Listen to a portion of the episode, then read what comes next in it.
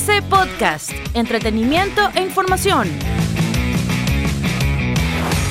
Hoy en TC Flash, Estados Unidos suspendió temporalmente la renovación de visas.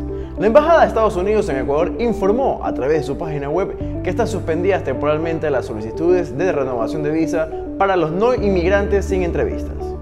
Iniciará vacunación con tercera dosis para el personal de salud. En dos fases arranca la vacunación de refuerzo contra el coronavirus para el personal de salud. El proceso de la tercera dosis inició el pasado lunes con aquellos trabajadores del sector de la salud que fueron inoculados en enero del 2021. La FEF pidió el 75% de aforo para recibir a Venezuela. La TRI recibirá a Venezuela en el estadio Rodrigo Paz Delgado. Para ese encuentro, la Federación Ecuatoriana de Fútbol solicitó al Comité de Operaciones de Emergencia Nacional un mayor aforo de público.